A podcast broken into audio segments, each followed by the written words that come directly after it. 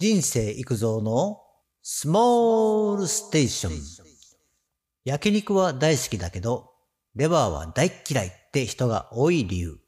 焼肉で真っ先にレバーを注文する人がいます。レバーが好きな人からすると、わからないでもないですが、レバーが嫌いな人にとっては迷惑な話です。レバーが好きな人は嫌いな人に、こんなうまいものが嫌いだなんて信じられへん。逆に嫌いな人は、こんな臭いもんが好きだなんて信じられへん。心当たりに嫌いな理由がありそうです。ということで、レバーが嫌いな理由を考えてみた。レバーが食べられない人の多くは、匂いが嫌だって人が多いですね。好きな人から言わせると、嫌な匂いでなく、レバーの匂いだとなります。生レバーは、もうほとんど食べることはできませんが、生レバーだと焼いた時はほとんど匂いはしません。肉や魚、卵にも含まれる成分ですが、アラキドン酸がレバーには多く含まれています。それと鉄分もレバーには多く含まれています。アラキドン酸と鉄分が作り出している血液が反応すると、独特のレバー臭になるわけです。そのアラキドン酸と鉄分は脳の神経細胞の生成を促しているそうです。小さなお子さんでもレバーが良いと言われる理由です。高齢者の認知症予防にもベストな成分です。レバーを牛乳につけると匂いはなくなるとか言いますが完全に消えることはありません。牛乳につける牛乳がもったいないですね。肉は筋肉ですから赤いのは血液でなくミオグロビンです。鉄分の一種ですが、肉を焼くとこれは肉の匂いであんまり嫌いって人は少ないですね。レバーは肝臓で血液がとても多く含まれています。この血液を抜く作業を血抜きすると言います。一般的に水にさらすと血抜きはできます。でもやはり独特の臭みを消すことは無理ですね。次にレバーが嫌いな理由として食感もあります。レバーは焼くとボソボソっとした感じで歯ごたえがあるとか弾力がある食感ではないですね。ただ食べ物は匂いと食感で味が決まると言っても良い。鼻が詰まっていると味がわからないというのは本当です。ですから嫌いなレバーを食べるときは鼻をつまんで目をつぶって食べれば食べれるかもしれませんね。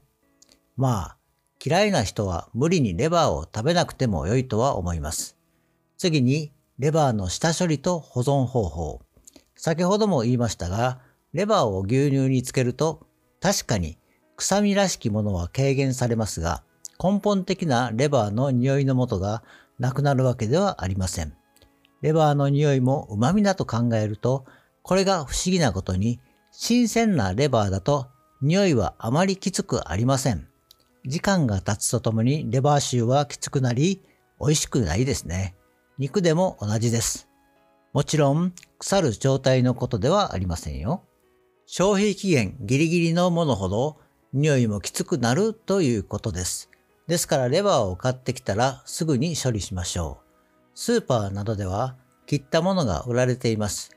ドリップを吸い取るペーパーも敷かれていますから、昔ほどドリップ戻りを気にしたくてもいいでしょう。基本、切ってパックに詰める前に血抜きされていますから、家でさらに水にさらして血抜きすることはないのですが、さっと洗う程度にして水気は拭き取りましょう。焼肉にするなら、すぐに食べてしまうのがベストです。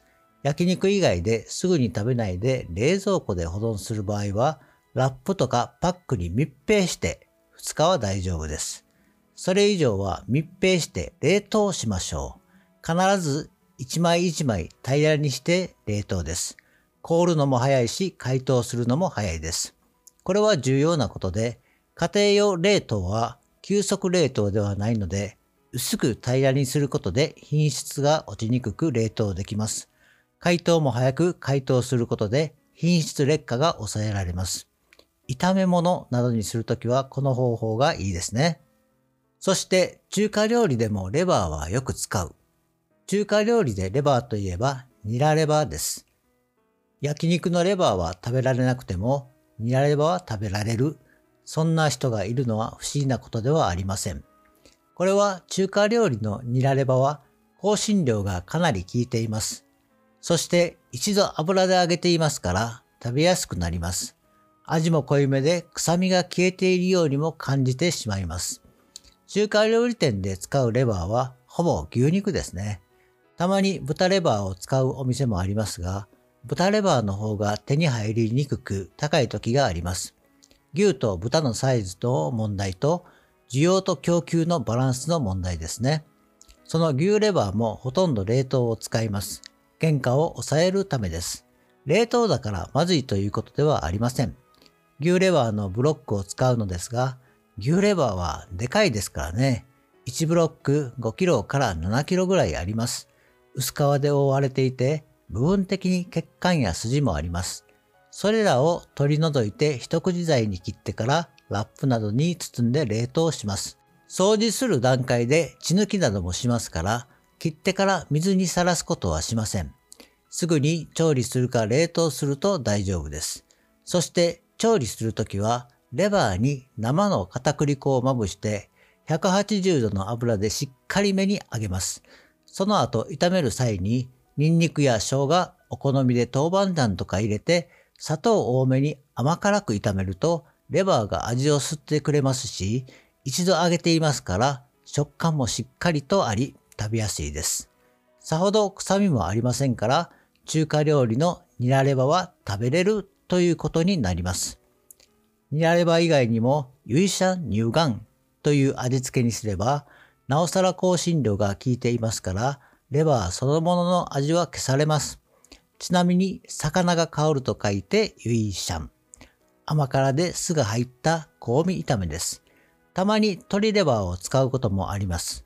基本的な処理は同じです。中華料理では、レバーは体に良いという理由で、レバーペーストにして固めたスープもあります。正直、レバー臭はきついですね。でも、体には良さげですね。徹底的に香辛料などでレバー臭を消すか、レバーの匂いは気にせず、体に良いということを前提に調理するかです。何とかして食べられるようになりたいのなら、いろんな方法でうまくレバー臭を消して食べることができたら体にもいいですから、ナイストライということになりますね。最後にまとめ。子供の頃食べられなかったものが食べられるようになることもあります。大人になり、お酒を飲んでその勢いで食べられるようになったとかね。その後、何でも食べられるようになったりするかもしれません。昔は贅沢病なんて言われていた痛風とかも、最近では逆手にとって痛風鍋なんてのが流行っているそうです。